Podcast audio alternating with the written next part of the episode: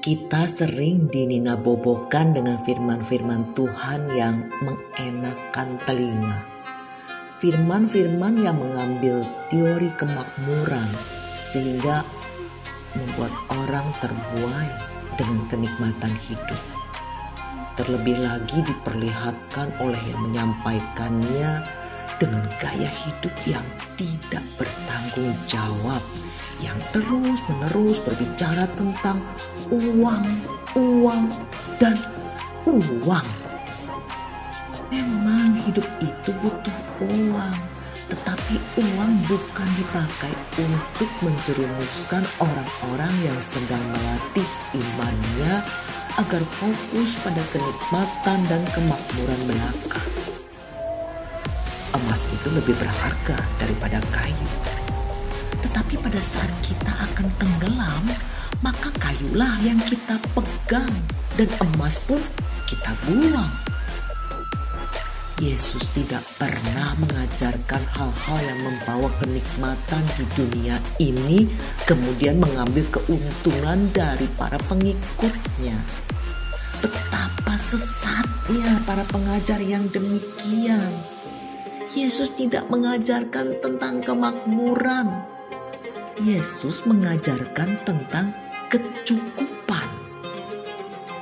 Ibrani bab 13 ayat 5 berkata, Janganlah kamu menjadi hamba uang dan cukupkanlah dirimu dengan apa yang ada padamu.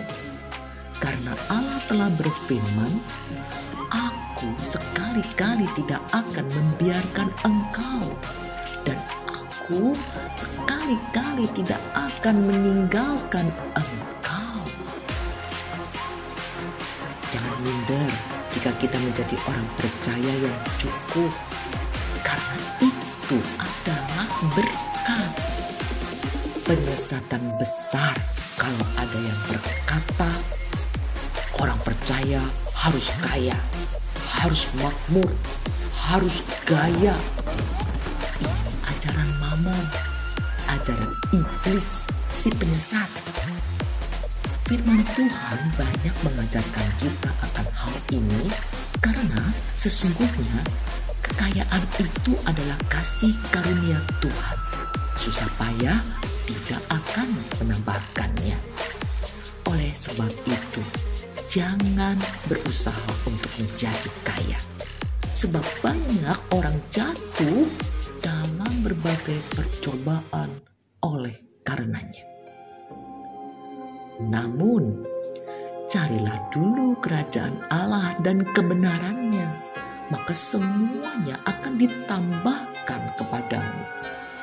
Semuanya itu dicari orang, namun Bapamu yang di surga tahu apa yang menjadi kebutuhanmu dan dia akan mencukupkan keperluanmu bukan keinginanmu, sesuai dengan kekayaan dan kemuliaannya.